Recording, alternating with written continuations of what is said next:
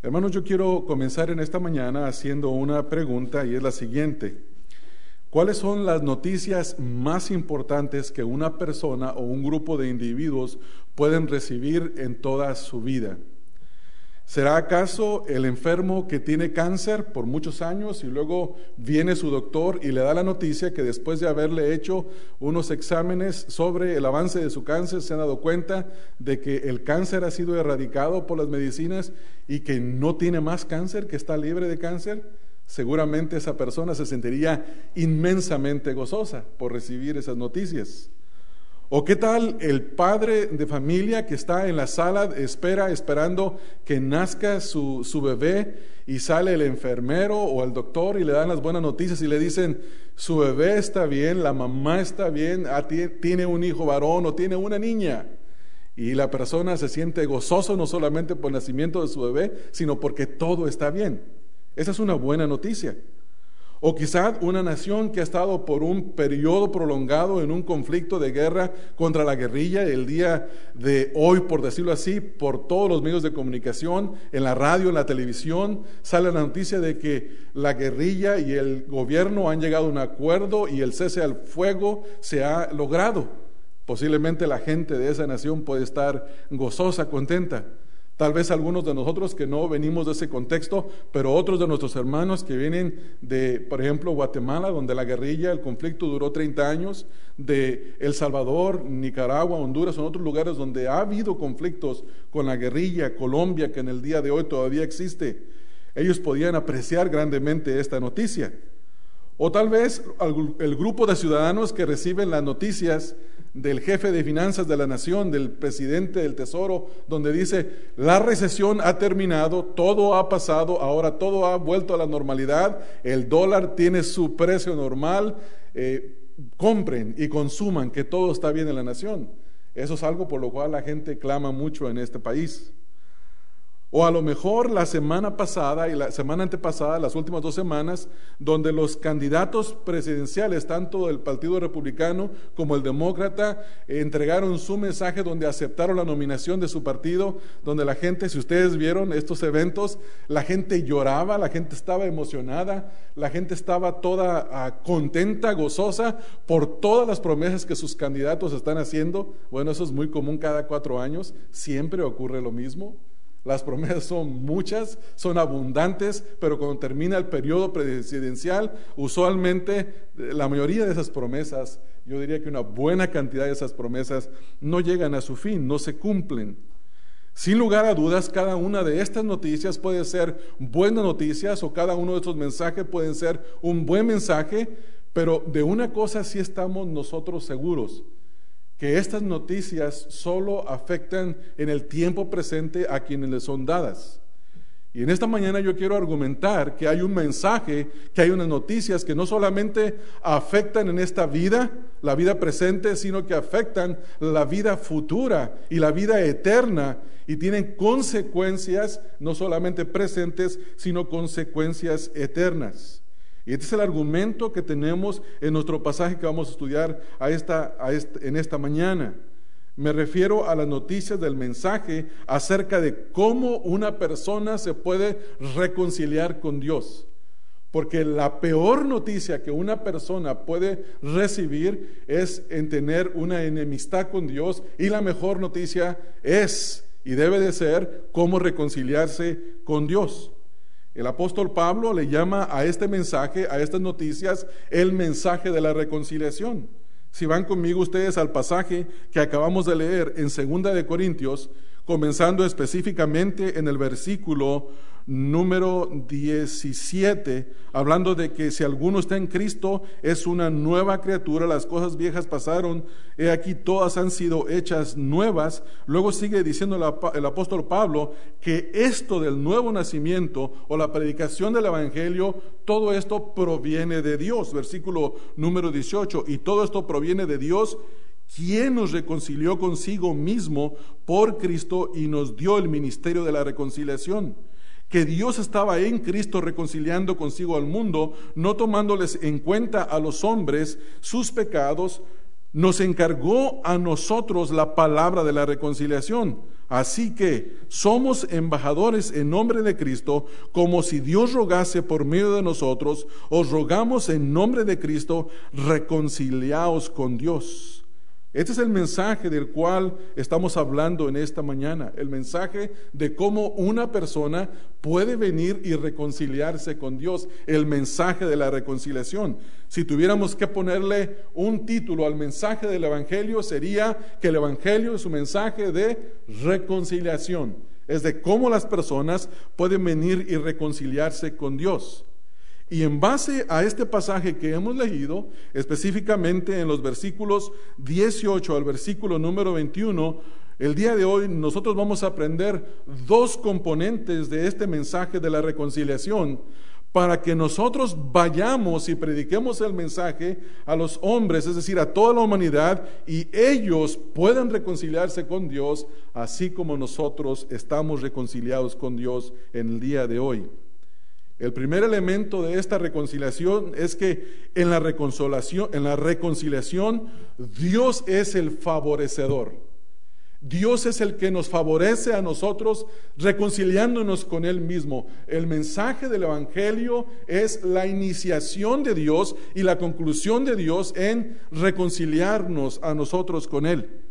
El segundo elemento es que en la reconciliación nosotros somos los favorecidos. Hoy en día se habla mucho acerca de la salvación y mucha gente dice, Dios ya hizo su parte, ahora te toca a ti tu hacer la tuya. Sin embargo, cuando nosotros leemos cuidadosamente el mensaje de las escrituras, nos damos cuenta de que Dios es el que salva, Dios es el que reconcilia y nosotros somos los reconciliados. Dios es el que nos favorece enviando a su Hijo a morir por nuestros pecados y nosotros somos los que recibimos el favor de la reconciliación. Por eso es que les he dicho que hay dos elementos en este mensaje. Dios es el favorecedor y nosotros somos los favorecidos. En los versículos que acabamos de leer, versículo 18 al versículo número 20, encontramos que se repite cinco veces la palabra reconciliación en alguna forma. Note que en el versículo 18, en primer lugar, dice Pablo que todo esto proviene de Dios quien nos reconcilió, es decir, que Dios efectuó, Dios llevó a cabo el acto de la reconciliación. Ahí mismo en el versículo número 18 dice, y nos dio el ministerio de la reconciliación. El apóstol Pablo habla de él, habla de los apóstoles, habla de los creyentes. Cada creyente ha recibido este ministerio de parte de Dios y es el ministerio de predicar el mensaje de cómo las personas pueden venir a la reconciliación con Dios. En el versículo número 19 también nosotros leemos ahí que Dios estaba en Cristo reconciliando consigo al mundo, no tomándoles en cuenta a los hombres sus pecados y nos encargó a nosotros la palabra de la reconciliación. Es decir, que si Dios reconcilió a las personas consigo mismo a través de Cristo Jesús, esto quiere decir que Jesucristo es el único mediador entre nuestra, en nuestra reconciliación entre Dios y nosotros. No hay otro mediador. No hay otro mediador y esa es una de las razones por las que muchos de nosotros venimos de un contexto católico. Porque en el contexto del catolicismo se menciona a María como la mediadora entre las personas y el Señor Jesucristo. Y el argumento o el razonamiento es que Dios es un Dios distante, por eso puso a Jesucristo como mediador, pero Jesucristo también es distante y Jesús no se puede resistir a la petición de una madre porque nadie se resiste a las peticiones de su madre. Por eso María es nuestra mediadora, lo cual la palabra de Dios no enseña. Jesucristo es nuestro Dios. Jesucristo es nuestro mediador y Él es compasivo. Él es compasivo. Él dijo, el que a mí viene no le echo fuera. Por eso es que Él es nuestro, nuestro mediador. El mensaje del Evangelio es un mensaje de reconciliación. Note que dice ahí en el versículo 19, nos encargó a nosotros la palabra de la reconciliación, la palabra, el mensaje, el logos, la predicación de la palabra de Dios, la verdad. En el lenguaje griego, en la filosofía griega, había dos palabras que, se podían, que podían caracterizar cualquier mensaje. Uno era el mito y otro era el logos. Cuando una persona decía, este es el logos, hablaba de un mensaje que era verdadero y que era serio y que se podía confirmar. Y cuando alguien decía, este es un mensaje que es un mito, una mitología, era, era algo no confirmado, algo inventado por la imaginación humana. Y Pablo utiliza esta palabra aquí y dice que Cristo, el mensaje del Evangelio es el logos, es la palabra de la reconciliación, un mensaje verídico. En el versículo número 20 dice así que esta frase nos habla de la conclusión de lo, lo, que ahora debemos de hacer y es que el mensaje del Evangelio es un mensaje de reconciliación y cuando se predica el Evangelio es como si Dios mismo rogara a través de las personas que predican el Evangelio y somos las personas que predicamos el Evangelio que instamos. Note lo que dice en el versículo número 11, aquí en el capítulo número 5. Conociendo pues el temor del Señor, persuadimos a los hombres, pero a Dios le es manifiesto lo que somos. Espero que también lo sea a nosotros. Dice él que ellos persuaden a los hombres. En el mensaje de la reconciliación somos nosotros los que nos encargamos de ir tras los hombres y llamarlos a la reconciliación con Dios. Es por eso la importancia de este mensaje en esta mañana. Ahora la pregunta que nosotros nos hacemos es la siguiente. ¿Qué es la reconciliación? ¿Qué es la reconciliación? La reconciliación, en primer lugar, es un acto, es una acción. En segundo lugar, es un estado, es la condición en la que alguien se puede encontrar. Perdón. Cuando hablamos de la reconciliación como un acto, estamos hablando de que se restablece la relación entre dos partes que estaban afectadas, que estaban distanciadas. Y una de las dos toma la iniciativa para ir a la otra e iniciar la reconciliación. En este caso, hermanos, es Dios quien ha iniciado la reconciliación con nosotros. Cuando hablamos de que la, reconciliación es un estado en el cual una persona se encuentra, hablamos de aquellos que ya han sido reconciliados con Dios. Por ejemplo, cuando una pareja en el matrimonio se pelearon y tienen una discusión y por un momento no se están hablando, pero de alguna manera se ponen a conversar y llegan a un acuerdo, se reconcilian, tuvieron en esa conversación un acto de reconciliación, pero al mismo tiempo, después de que se reconciliaron, se encontraron ya no en un estado de enemistad, sino en un estado de reconciliación. Y eso es exactamente lo que pasa entre nosotros y Dios. Gracias, Elvira. Esta agua está bien fría, me va a poner mejor, ¿verdad? No te preocupes. Tengo una fría, una acá. Gracias, está bien así. Por un momento se me calienta la garganta. Gracias, hermana. Entonces, hermanos, hablando de este mensaje, estamos hablando del acto de Dios en el cual Él nos reconcilia y estamos hablando del estado en el cual una persona se puede encontrar reconciliada con Dios. Y la pregunta para ustedes en esta mañana, para mí también es, ¿nos hemos reconciliado con Dios? ¿Hemos sido reconciliados con Dios? ¿Dios nos ha reconciliado a nosotros? Y creo que la mayoría de los que estamos acá podemos responder afirmativamente, sí, sí, Dios nos ha reconciliado. Entonces, hermanos, estamos hablando de un mensaje en el cual el hombre se encuentra antes de la reconciliación en un estado de enemistad. Y la pregunta que nos debemos de hacer es, ¿qué causó la enemistad entre Dios y nosotros? Y la respuesta es la desobediencia a la ley justa y santa de Dios, nuestro pecado. El apóstol Juan dice en primera de Juan que el pecado es la desobediencia o la infracción a la ley. Cada vez que nosotros no nos conformamos a la ley de Dios en pensamiento, en acciones, en palabras, nosotros estamos contra Dios. Y la ley de Dios es santa, es justa, porque esos son el carácter y los atributos de Dios. Dios es santo y Dios es justo y cuando nosotros no obramos conforme a la palabra de Dios, estamos en rebelión contra Dios, en enemistad contra Dios. Y eso es lo que ha causado la rebelión. Podríamos ir desde el principio al libro de Génesis, donde nuestros primeros padres, Adán y Eva, desobedecen a Dios y caen en pecado y por el pecado entra la muerte. Y luego en el capítulo número 6 de Génesis dice que el designio de todo pensamiento de los hombres sea de continuo hacer el mal. Esa es la condición de pecaminosidad, la condición de estar en enemistad con Dios, un deseo constante de no hacer la voluntad de Dios. Eso nos lleva a estar en enemistad con Dios. Así es que vamos a ver, hermanos, ahora nuestro primer punto. Y en nuestro primer punto debemos entender que en la reconciliación Dios es el favorecedor. Dios es el favorecedor. En el versículo número 21, segunda de Corintios 5, 21, leemos la primera frase del versículo que dice, al que no conoció pecado, por nosotros lo hizo pecado. En esta frase nosotros encontramos que en el mensaje de la reconciliación comienza con Dios. Siempre que hablamos del mensaje del Evangelio, de cómo una persona se puede reconciliar con Dios, debemos de iniciar con Dios mismo.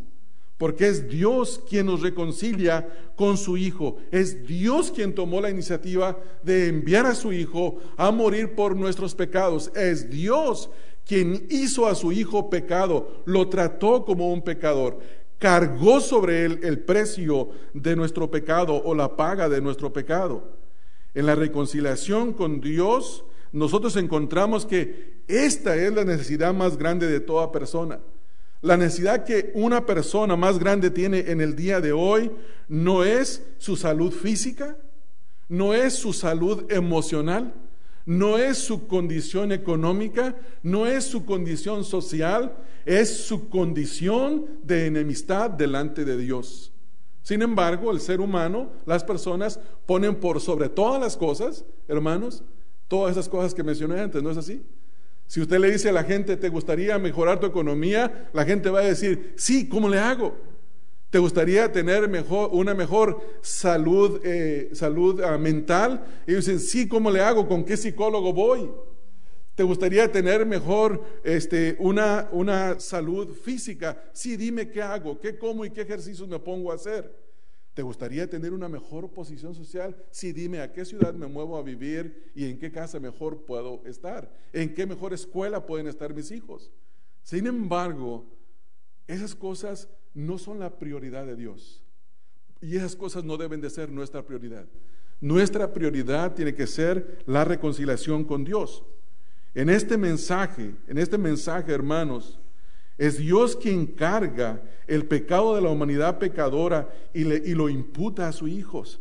Es decir, que Dios le cobró a su hijo la paga por el pecado. ¿Quién de ustedes recuerda lo que dice Pablo en Romanos capítulo 6 en el versículo número 23? La paga del pecado es muerte.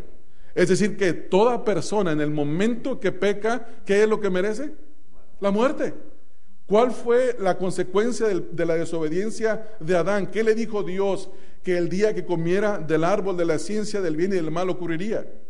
Ese día morirán. Y alguien puede decir, pero no se murieron. Estuvieron viviendo muchos años, más de 900 años. ¿Sabe por qué no murieron al instante físicamente, hermanos? Por la misericordia de Dios. Por la misericordia de Dios. Y es la misma razón por la cual las personas no mueren el día de hoy. Alguien puede decir, mira, esos creyentes evangélicos todo el tiempo se la pasan diciendo que el pecado, que la paga del pecado es la muerte. Yo peco y peco y peco y no me pasa absolutamente nada. Déjeme decirle que ese razonamiento es incorrecto. La pregunta sería más bien, o el razonamiento sería mejor dicho, ¿por qué si peco y peco no me pasa nada? Porque estoy violando y desagradando la ley de Dios constantemente. Y la respuesta es porque Dios es misericordioso. Está dando oportunidad de que las personas vengan al conocimiento de su Hijo. Y la única razón por la que una persona vive es para arrepentirse, para venir al conocimiento de Dios. A, veces escucha uno conversaciones eh, en las personas, me refiero a gente que no es creyente. Recientemente un familiar, un tío abuelo mío, le celebraron 104 años, 104 años de vida y aún no se ha arrepentido. ¿Usted se imagina lo que este hombre, si viene, si muere y muere sin Cristo, va a estar delante de la presencia de Dios? ¿Tendrá alguna razón para decir, yo nunca escuché de tu palabra, yo nunca supe nada, por eso nunca me arrepentí? 104 años y no tener tiempo suficiente para arrepentirte. Hermanos, la única razón por la cual una persona vive es para arrepentirse, es para venir y para reconciliarse con Dios. Por eso el versículo que estamos viendo, note que dice aquí el versículo, al que no conoció pecado. Esta es una referencia a la impecabilidad del Señor Jesucristo. A diferencia del Señor Jesucristo, ninguna persona puede, puede decir que él o ella no conoció el pecado. La palabra que Pablo está utilizando aquí, conocer, significa saber, conocer, estar familiarizado, tener comunión y el Señor Jesucristo en ninguna forma tuvo comunión o relación con el pecado. En ninguna forma, en lo absoluto. No conoció en el sentido de tener una comunión íntima, no estaba familiarizado en ninguna forma. Sus pensamientos jamás estuvieron inclinados a desobedecer a Dios.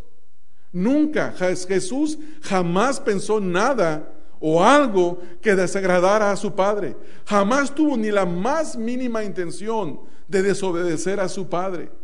En ningún momento, en ninguna forma, siempre obedeció a su padre y siempre cumplió la ley de Dios perfecta.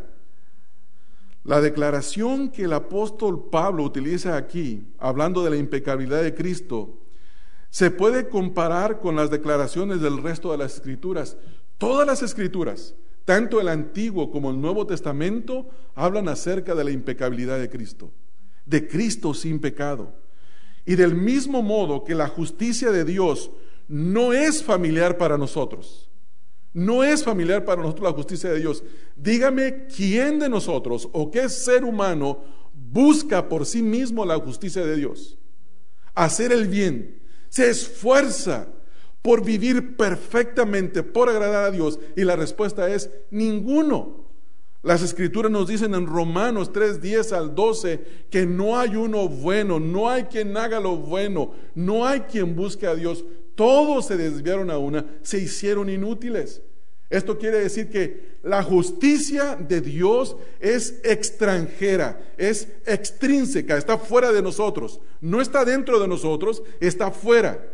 De la misma manera, el pecado nunca estuvo dentro de Jesús, nunca, nunca fue algo que Jesús conociera, fue algo extraño, algo foráneo, que estaba fuera de él. Y así debemos de entender la justicia del Señor Jesucristo. Así como la justicia de Dios no es familiar para nosotros, de la misma manera el pecado no lo fue a Cristo. Fue siempre que vivió Cristo sin ningún hecho pecaminoso. Jamás conoció el pecado. Nunca tuvo a través de toda su vida una actitud pecaminosa o el hacer un acto pecaminoso, tanto interior como exterior. Él era impecable, hermanos. Impecable. Nadie puede decir eso. Esta es la enseñanza y el testimonio de las escrituras. Si van conmigo a Isaías 53, 9. Isaías 53, 9. Dice, y se dispuso con los impíos su sepultura, mas con los ricos fue en su muerte, aunque nunca hizo maldad ni hubo engaño en su boca. Es decir, que nunca tuvo un acto pecaminoso, nunca tuvo un pensamiento pecaminoso, nunca tuvo una palabra pecaminosa. En Juan capítulo 8, en el versículo número 46, Juan 8:46. Él le hace una pregunta a sus enemigos, a aquellos que procuraban matarlo. Y él les dice, ¿quién de vosotros me redarguye de pecado? Pues si digo la verdad, ¿por qué vosotros no me creéis? Y una pregunta muy osada, ¿no es así, hermanos? Es una pregunta, hay que ser impecable para poder hacer esta pregunta. Ninguno de nosotros en este lugar, en esta mañana, podría decir, ¿quién me acusa de pecado? ¿Alguno de ustedes tendría, sería capaz de hacer esa pregunta? No, hermanos, ninguno de nosotros, porque alguien vendría y nos acusaría, nos acusaría de haber pecado. Y él dice, ¿quién de vosotros me redarguye de pecado?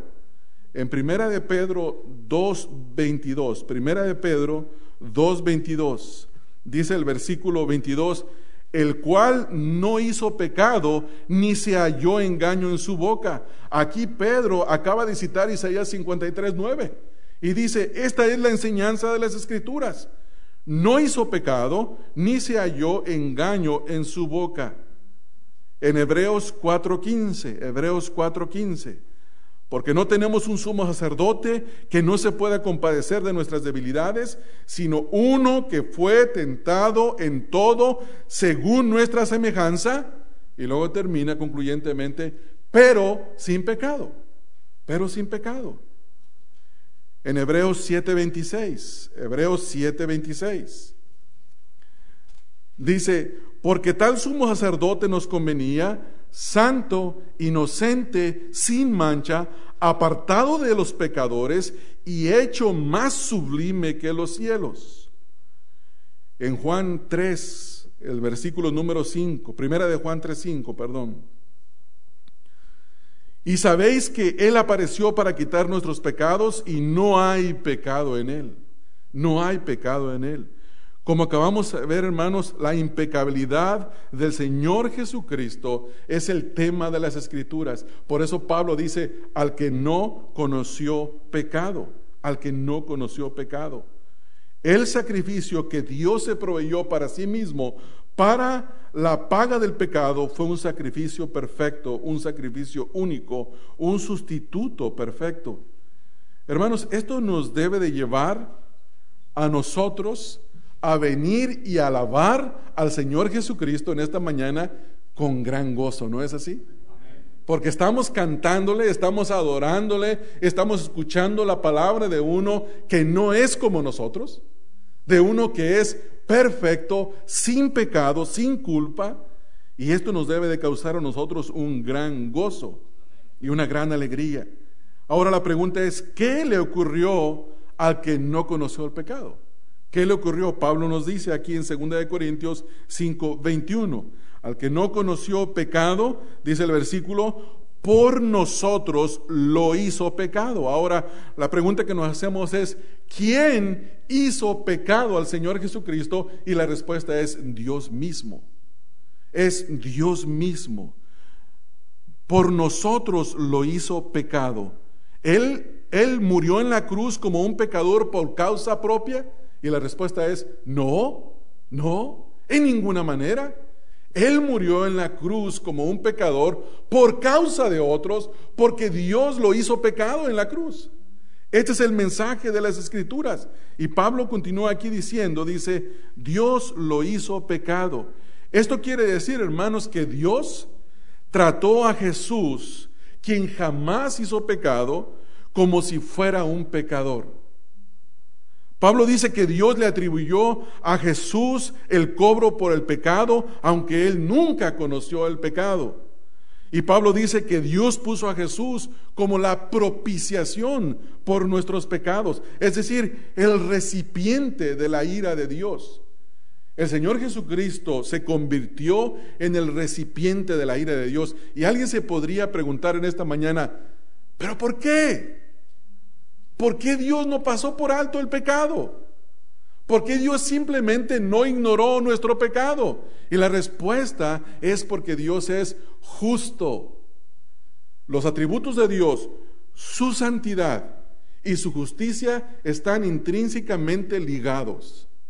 Santo significa que es apartado del pecado, que el pecado no tiene ninguna relación con Dios. Y si en alguna forma Dios tolerara nuestro pecado y simplemente nos dijera, no hay problema, borrón y cuenta nueva, o todo mundo entra al cielo, eso haría que Dios fuera como nosotros. Y Dios no es como nosotros. Dios odia el pecado. Dios detesta el pecado.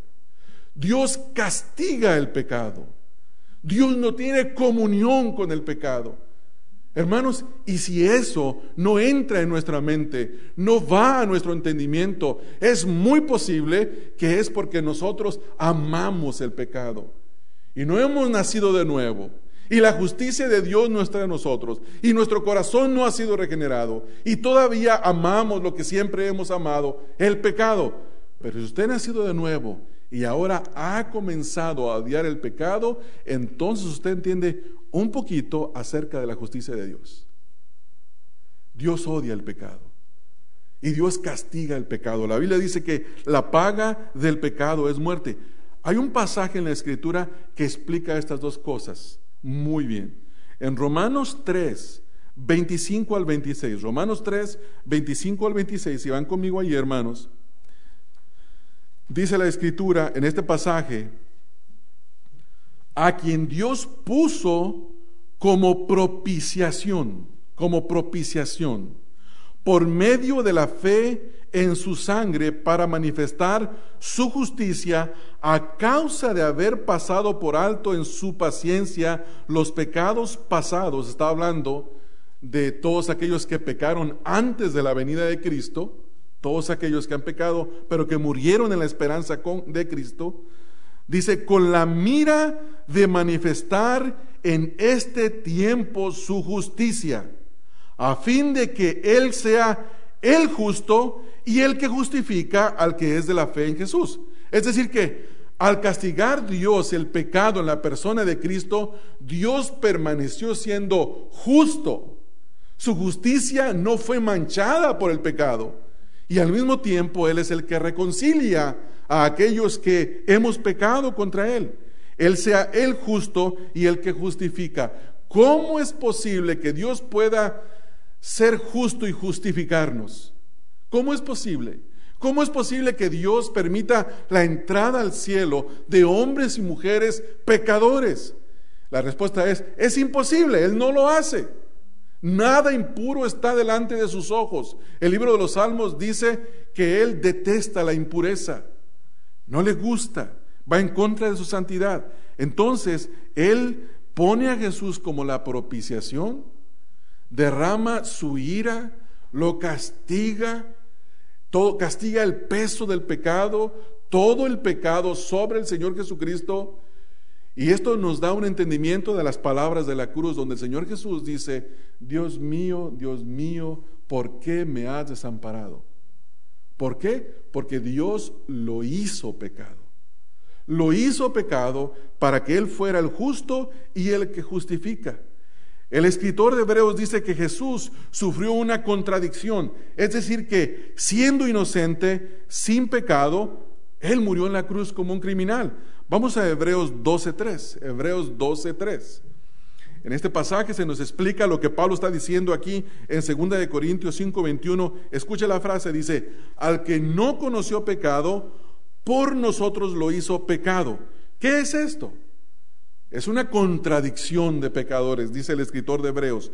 Considerar a aquel que sufrió tal contradicción de pecadores contra sí mismo para que vuestro ánimo no se canse hasta desmayar. Esto, esto quiere decir que en la lógica, en la lógica humana, lo que le pasó al Señor Jesucristo no tiene ningún sentido. Si Cristo nunca pecó, ¿Por qué fue tratado como un pecador? Esta es una contradicción. Lo más lógico es que el pecador pague por el pecado, ¿no es así? Pero Cristo sufrió una gran contradicción por causa de nosotros. La escritura enseña que Dios cargó sobre Cristo nuestro pecado. En Isaías 53, versículos 4 al 6, dice, ciertamente Él, hablando de Cristo, Ciertamente llevó Él nuestras enfermedades, sufrió nuestros dolores, y nosotros le tuvimos por azotado, por herido de Dios y abatido. Mas Él herido fue por nuestras rebeliones, molido por nuestros pecados. El castigo de nuestra paz fue sobre Él, y, y por su llaga fuimos nosotros curados. Todos nosotros nos descarriamos como ovejas, cada cual se apartó por su propio camino. Y ahora escucha esta frase mas Jehová cargó en él el pecado de quién? De todos nosotros. Todos aquellos que hemos venido al conocimiento del Señor Jesucristo. Todos aquellos que hemos depositado nuestra fe en Cristo Jesús. Es sobre Jesús fue cargado el pecado de todos nosotros. todos aquellos que hemos puesto nuestra confianza en Cristo. En Gálatas 3:13, Gálatas 3:13. Cristo nos redimió de la maldición de la ley, hecho por nosotros maldición, porque está escrito, maldito todo aquel que es colgado en un madero. Esto fue lo que Dios hizo. Dios trató al Señor Jesucristo como un maldecido por causa de la ley. En Primera de Pedro 2.24, Primera de Pedro 2.24, dice, quien llevó él mismo nuestros pecados en su cuerpo sobre el madero, para que nosotros, estando muertos a los pecados, vivamos a la justicia y por cuya herida fuisteis sanados. Una vez más citando Isaías 53, versículos 4 al versículo número 6. Un comentarista bíblico llamado Warren Wiersbe dice lo siguiente. La idea clave en esta sección es la imputación. Una palabra tomada de la banca, es decir, del sistema bancario, simplemente significa poner a la cuenta de uno algo de otro. Cuando usted deposita dinero en el banco o el ordenador o el empleado, se pone esa misma cantidad a su cuenta o para su crédito. Cuando Jesús murió en la cruz, todos nuestros pecados fueron imputados a Él y toda su justicia de Él fue imputada a nosotros. Él paciente fue tratado por Dios él fue tratado por Dios como si él realmente había cometido estos pecados. ¿Por qué? Porque en la cruz le fueron imputados nuestros pecados. Le fueron cargados a él a su cuenta. Y eso es lo que él está diciendo aquí en 2 de Corintios 5:21. Al que no conoció pecado, por nosotros lo hizo pecado Ahora la razón por la cual Dios toma esta iniciativa es por la condición de corrupción en la que el hombre se encuentra. Algunos dicen que el hombre se puede reconciliar con Dios. Estaba escuchando esta semana la entrevista que le hicieron a un atleta muy famoso aquí en los Estados Unidos, el cual vive una vida inmoral y le dijeron, ¿por qué vives así? Y él dice, bueno, es que yo vivo en contra del sistema americano. El sistema americano es un hombre, una mujer y una casa. Fuera de Estados Unidos es todo lo opuesto. El sistema en Estados Unidos es distinto. ¿Qué es lo que este hombre está haciendo? Está diciéndonos que su estilo de vida es justificable porque en otros lugares así lo viven. Y déjenme decirle una cosa, en todo el mundo el sistema de vida no es justificable. En todas las naciones, en todas las culturas, se vive de una manera injusta y corrupta contra lo que Dios ha establecido. El hombre no puede por sí mismo autorregenerarse. Por eso hay tantas religiones inventadas. Hay tantas religiones. Hay un templo en Japón que se llama el templo de los diez mil Budas. Y hay Budas de todo tipo, de toda clase, para que usted vaya a ese lugar se meta a ese lugar y adora al Buda que usted quiera. En nuestro sistema católico romano en Latinoamérica, no que, no que es nuestro, de donde nosotros vivimos, aclarando. En ese sistema, hermanos, hay una infinidad de vírgenes.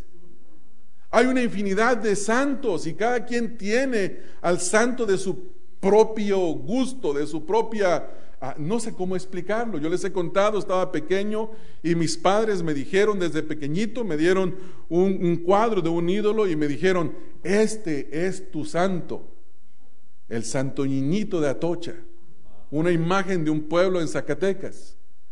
Y es una imagen horrenda, fea, fea. Y dijeron, este es tu santo.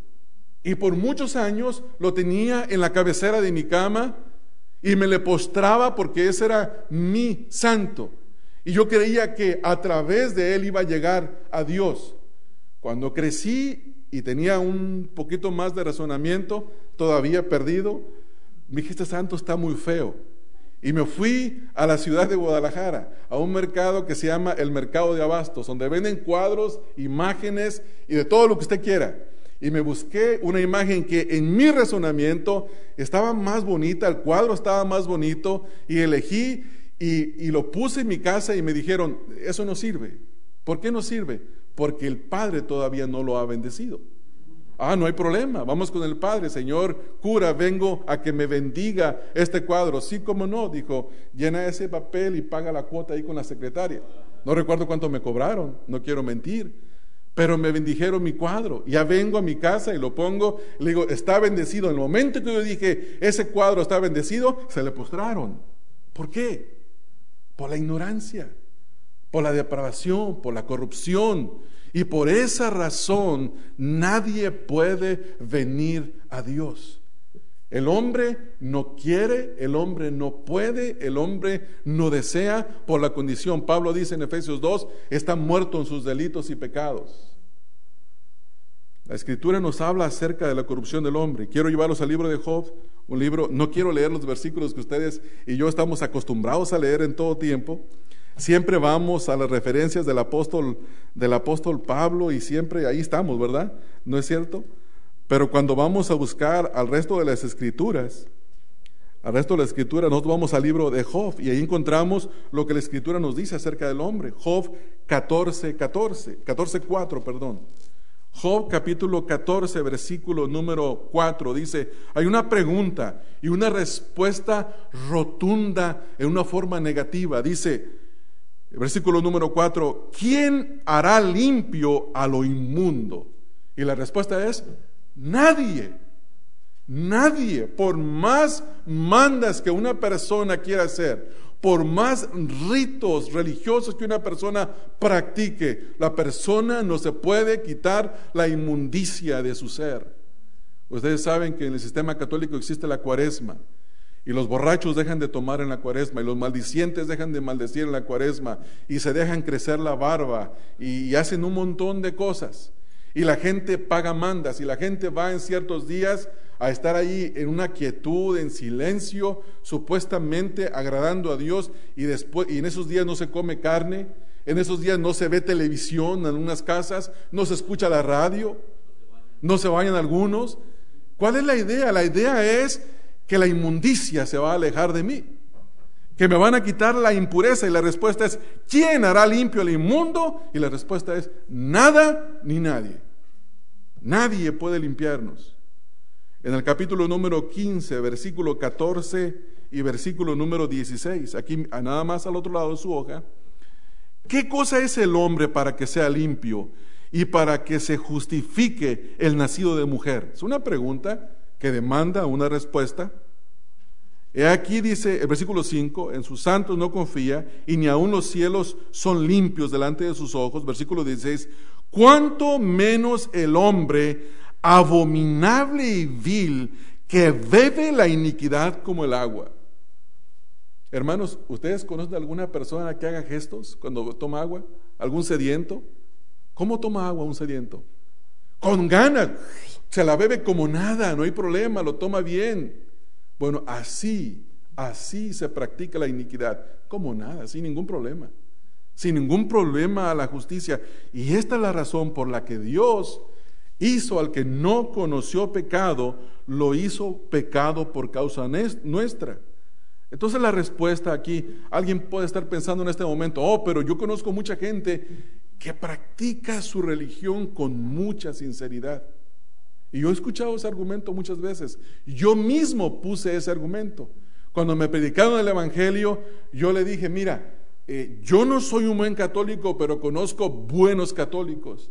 Mira, mi abuelita es una buena católica. Mira, mis tíos son buenos católicos. Mira, X persona, y mencionaba a las personas.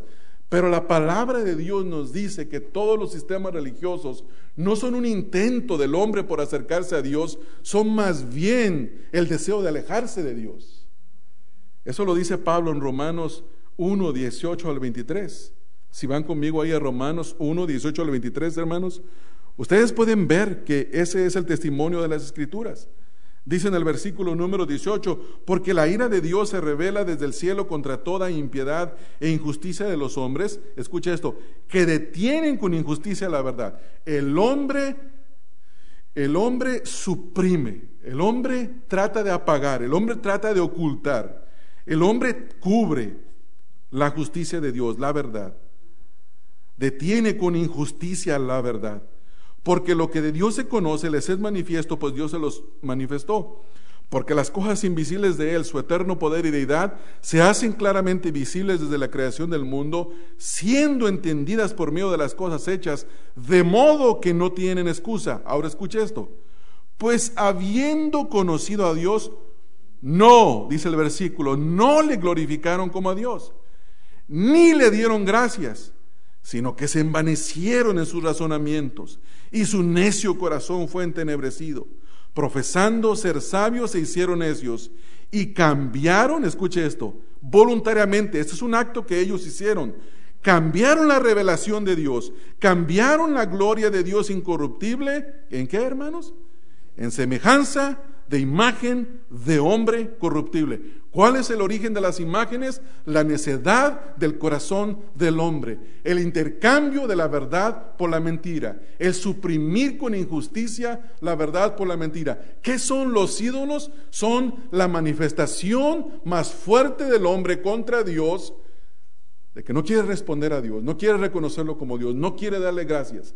Entonces, que nadie venga y diga que las religiones son el intento del hombre de acercarse a Dios. No, es todo lo contrario. Pablo dice, es, es la rebelión abierta, es el rechazar la gloria de Dios, es el alejarse de Dios. Entonces fue Dios quien hizo a su hijo pecado es decir, que Dios trató a su Hijo como un pecador, cargando en él el pecado de todos nosotros. Y la religión no es el intento de acercarse a Dios, es más bien un esfuerzo consciente y vigoroso de alejarse de Dios. No es la religión la que nos salva, es Cristo el que nos salva. Ahora hacemos una pregunta, ¿por qué castigó Dios en su Hijo el pecado del hombre? Entonces la respuesta a lo que hemos visto es que la respuesta nos es dada en el resto del versículo. Hay una razón, el por qué. Ya vimos que al que no conoció pecado, Dios lo hizo pecado y luego continúa Pablo explicándonos el por qué. Y esto nos lleva al segundo elemento del mensaje. Ya vimos el primero, que en, en la reconciliación Dios es el favorecedor. Y el segundo elemento del mensaje de la reconciliación es que nosotros somos los favorecidos, dice el versículo, para que nosotros fuésemos hechos justicia de Dios en él. Dos cosas. En primer lugar, vamos a leer la frase, dice, ¿para qué? Vamos a parar ahí. ¿Para qué? Esta frase habla del propósito. ¿Para qué? Habla del propósito, es decir, que Jesús murió con el solo propósito de reconciliarnos con Dios. Dice, para que nosotros fuésemos hechos, es decir, que llegáramos a hacer algo que no éramos. Por eso dice el contexto de nuestro versículo, en el versículo 17, de modo que si alguno está en Cristo, nueva criatura es. Es hecho algo nuevo. Ha sufrido una metamorfosis, ha una transformación. Ahora es lo que antes no era, para que nosotros Pablo dice esto, que habla del propósito, es decir, Jesús murió con el solo propósito de reconciliarnos con Dios. ¿Por qué murió Cristo? ¿Por pecador? No, ya no lo dijo Pablo, que no es así. No conoció el pecado. ¿Por qué murió Cristo? ¿Por error? No. Murió porque los judíos celosos y rebeldes contra Dios ellos cometieron un error de no reconocer al Mesías y murió y Dios se quedó sorprendido y diciendo, ¿me echaron a perder mi plan de salvación? No, hermanos, no fue así. Había un propósito y el propósito soberano de Dios era nuestra reconciliación. Luego Pablo continúa diciendo que por nosotros fue hecho justicia de Dios en él. Dice, para que nosotros fuéramos hechos fuésemos hechos justicia de Dios en él. Esto habla de el resultado. El propósito es para lo cual fue ofrecido y el resultado es que usted y yo seamos hechos nuevas criaturas, lo cual todo proviene de Dios. El resultado, ¿cuál es? Todos esos pecados han sido pagados y Dios ya no los usa contra, en contra nuestra, porque hemos confiado en Cristo como nuestro Salvador. Pero aún hay más en esta reconciliación. Dios ha puesto a nuestra cuenta la justicia de Cristo. Note que el versículo dice, por nosotros lo hizo pecado, y lo dice, para que nosotros fuésemos hechos justicia, es decir, que fuéramos justificados. Al que no conoció pecado por nosotros lo hizo pecado con el propósito de que usted y yo ahora seamos hechos justos delante de Dios. Hermanos, ese es un pensamiento que debería de inundar nuestra mente en esta mañana. El gran favor que Dios ha tenido con nosotros. Usted y yo somos los favorecidos en esta salvación. Si volvemos al pasaje, en el versículo número 18, note lo que dice, y todo esto proviene de Dios. ¿Qué proviene de Dios? El hecho de que seamos nueva creación en Cristo Jesús, versículo 17.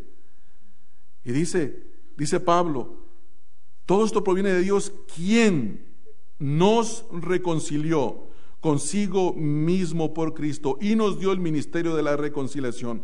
Note que es Dios quien nos reconcilia con Él mismo. No somos nosotros. Nosotros decimos, ya me reconcilié con Dios. ¿No es así? O ya estoy en paz con Dios. Lo que queremos decir es que estamos en un estándar correcto delante de Dios, pero en realidad quien hizo la acción fue Dios.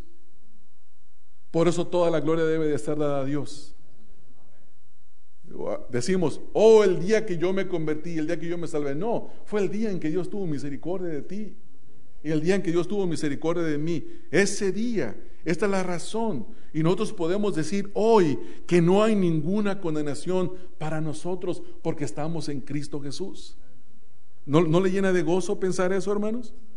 Vaya a Romanos conmigo, Romanos capítulo número 4. Romanos capítulo número 4, en el versículo número 7. Romanos 4, 7.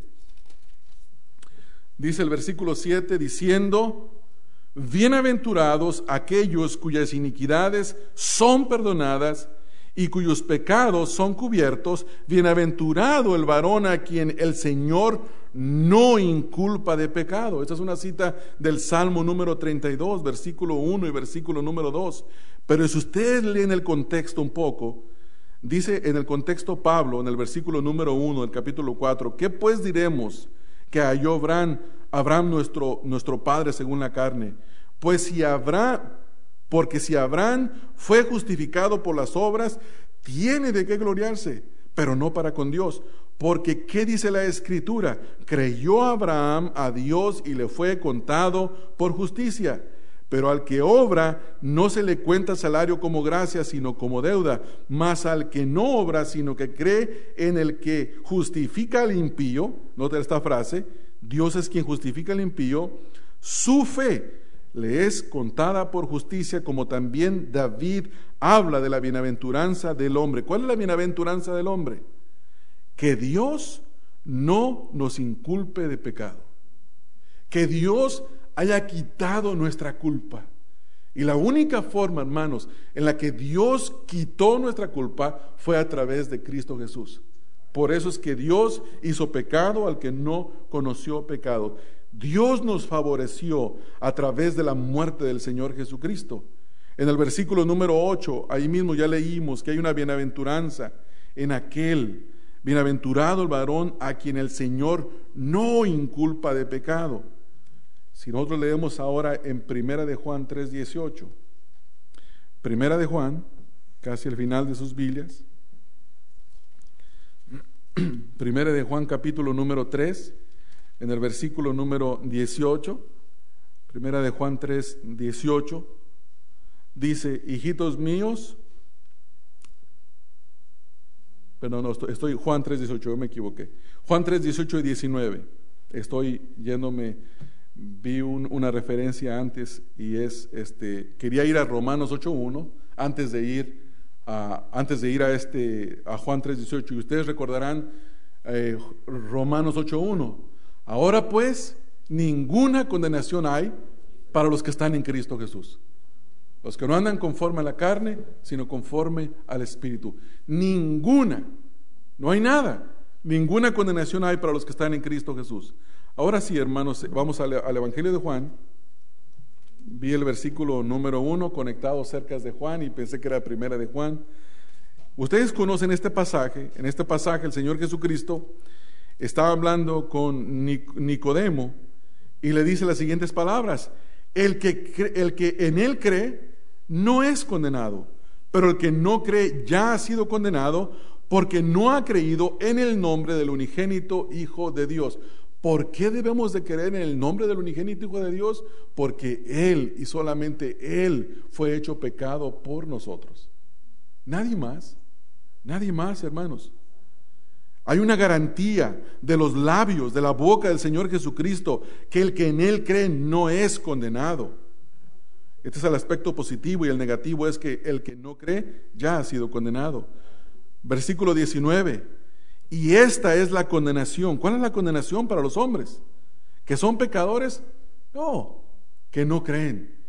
Dice el versículo, dice que la luz vino al mundo y los hombres amaron más las tinieblas que la luz porque sus obras eran malas.